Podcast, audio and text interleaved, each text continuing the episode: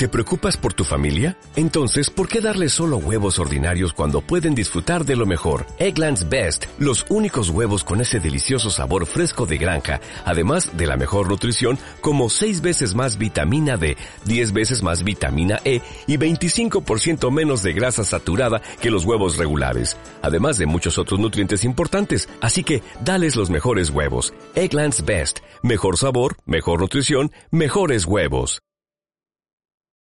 ¿Qué pasa, gallinicas mías? Aquí vuestro reportero más dicharachero que os va a explicar algo sobre el famoso TPM de Windows 11.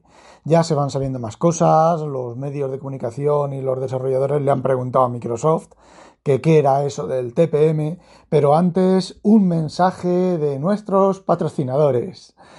Eh, desde el anuncio de Windows 11 se han cuadruplicado los precios de los módulos insertables TPM y ya no se pueden comprar, ya no quedan.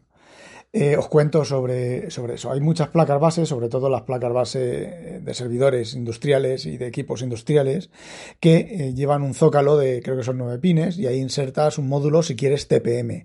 Pero ese TPM es TPM de alta seguridad, entre comillas, ¿vale? Es TPM por hardware, hardware de verdad.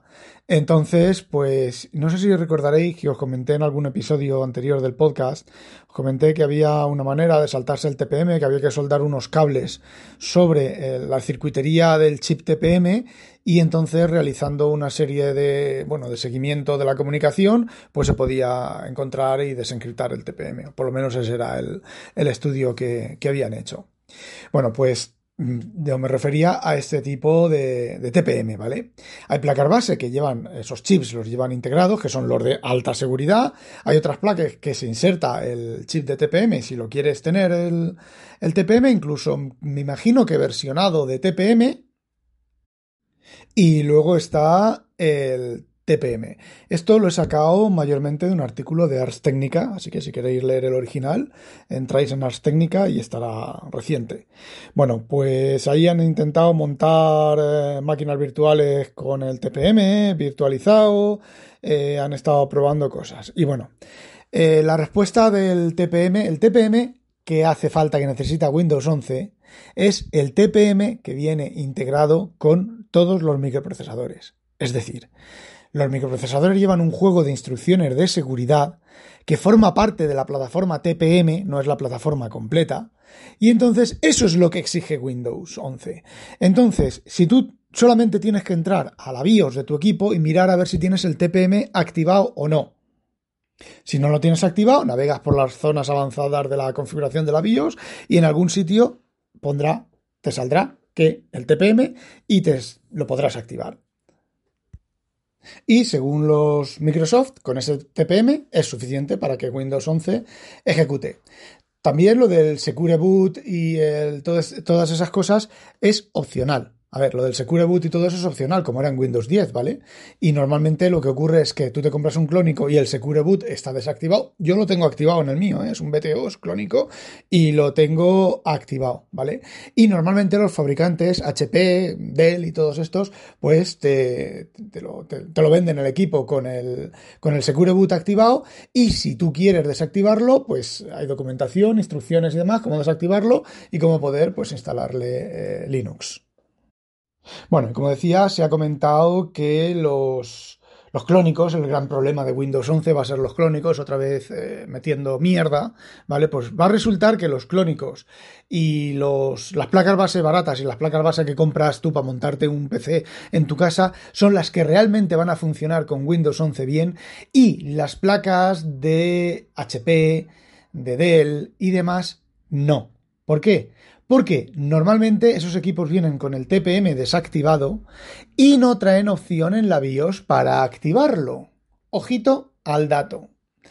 Entonces, ¿qué es lo que ocurre? Pues es posible que HP, Dell y demás tengan opciones, tengan comandos de consola con sus herramientas para activar desde la línea de comandos el TPM en la BIOS o alguna opción de BIOS extendida o algún programa para activar el TPM. Eh, los AMD también llevan TPM, se llama de otra manera, se llama F no sé qué, F Secure no sé qué, no sé cuántos, y también Windows 11 va a ser compatible, es compatible con eso, porque eso es compatible con TPM 2.0. Eh, ¿Qué es lo que no está claro? Mm, si el equipo tiene TPM inferior a 2.0. Parece ser que la respuesta de Microsoft es puede que no funcione. Y demás. Yo de hecho tengo la, beta aquella, la imagen aquella que se filtró, la tengo instalada, la tenía instalada en Hyper-V, en, bajo Windows, sin ningún problema, ningún problema de que decirme que me diga que el TPM está o no está o su puta madre. Y la tengo en Parallels y tampoco en paralelo la tengo todavía en marcha. A ver, en marcha la tengo instalada, ¿vale? Y no me dice nada de TPM y de nada. De hecho, me he suscrito al canal dev de, Insider, porque bueno, yo soy Insider desde, el primer día, vamos, era cuando yo estaba todo emocionoso con esas cosas. Y bueno, he activado el canal y ya se irá actualizando cuando, cuando les dé por poner más versiones de, de Windows 11 desde el Mac. Y, y bueno, ¿y cómo saber tú si tu equipo soporta TPM o no? Porque hay por ahí una utilidad, una herramienta que te dice si tu equipo es compatible con, con Windows 11, pero mm, por lo que he visto por Twitter, eh, la herramienta es una puta mierda pinchar un puto palo de mierda. Hay gente a la que le ha dicho que tiene discos duros SSD no compatibles, cuando no tiene discos duros SSD, los tiene mecánicos. Hay gente que le ha dicho que no va a funcionar por el TPM 2.0 y yo aseguro que va a funcionar con, con, con el TPM 2.0, solamente hay que activarlo. Bueno, ¿y cómo sabes tú en tu Windows si tienes TPM? Pues es muy sencillo. Command R tpm.msc, le das al enter y se te abre una consola de estas de, ¿cómo se llame?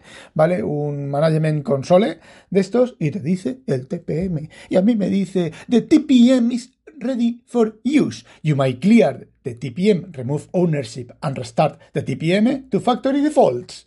En manufacturer name IFX, una versión, specification version 2 0. Es un Lenovo, digo, es un Lenovo, es un BTO que realmente es un remarcado europeo de la marca norteamericana Clevo. Es un portátil 100% compatible es un portátil, eh, perdón, 100% clónico, de los más clónicos que hay, de esos que coges una placa base, una carcasa y le puedes poner el teclado, los discos duros, la tarjeta de vídeo que quieras, le puedes el procesador que quieras, todo eso, y es, es, gordo, es pesado, la batería le dura una hora y pico corta, como me dé por hacer OCR y demás, pero eh, ahí lo tenéis, un clónico. Un clónico con una 30, una 20, 80, una 20, 60 creo que tiene de tarjeta de vídeo, ya no recuerdo. Y respecto al Secure Boot, esta BIOS tiene Secure Boot así una cosa. Si instaláis, si tenéis Windows 10 instalado con, con BIOS, sea, con, activado con las EFI, las placas modernas, activadas con el modo BIOS compatible, pues eh, Windows 11 creo que no os va a funcionar y tendréis que reinstalar desde, desde cero, porque Windows 11 sí que no funciona, parece ser que sí que no funciona con, con BIOS clásicas, ¿vale? Todas las placas que tengan BIOS clásicas no, no, no va a funcionar. O no va a funcionar bien del todo. Es justo al revés. Windows con EFI, con muchas EFI no funciona bien y bueno, es que realmente nada funciona bien con las EFIs porque tiene una cantidad de bugs increíble. Linux tiene muchos problemas con las EFIs, entre las primas donas negándose a, realizar parches y cambios, porque el estándar es así, y si la placa no cumple el estándar, me importa una puta mierda porque soy una primadona, y los bugs de las propias plataformas TPM, pues incluida Apple, ¿vale? No os penséis que Apple aquí es, es es eh, santa.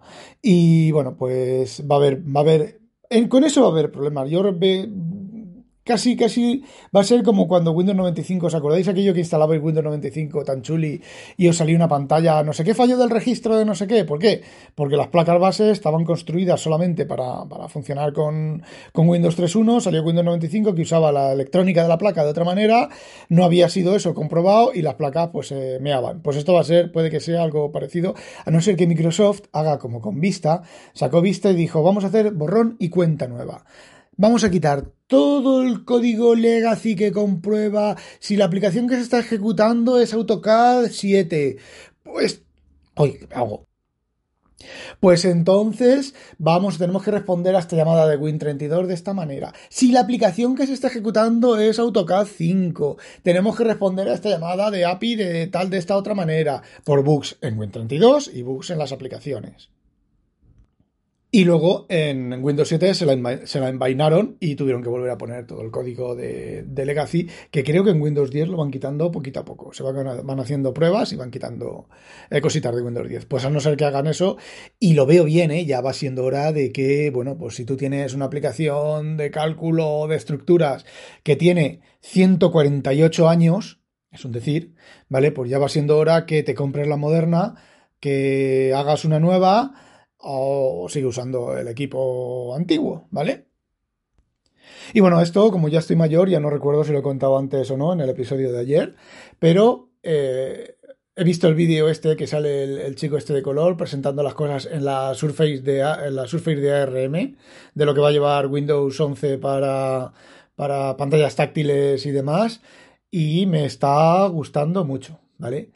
Eh, otra cosa, otra cosa luego es lo que saquen y cómo funcione. Pero la presentación y este vídeo es un vídeo de los que en principio no es ese típico vídeo de Microsoft que salen ahí virguerías y cositas que luego no ves porque son completamente imposibles.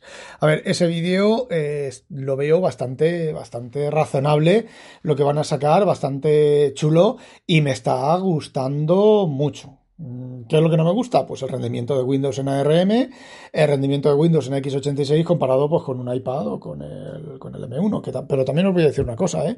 La batería de mi M1 está al 100%. En los M1 se mide también el nivel de estado de la batería. Mi batería está al 100%. Y desde la 11.4 la batería me dura la mitad. ¿eh? Antes me duraba la semana entera y ahora me dura media semana del uso que hago yo, ¿vale? A otro, pues el uso será otro y le durará más o le durará menos.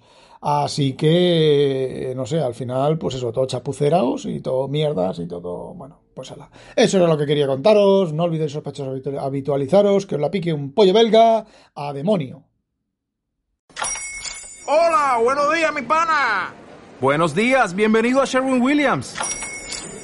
¡Ey! ¿Qué onda, compadre?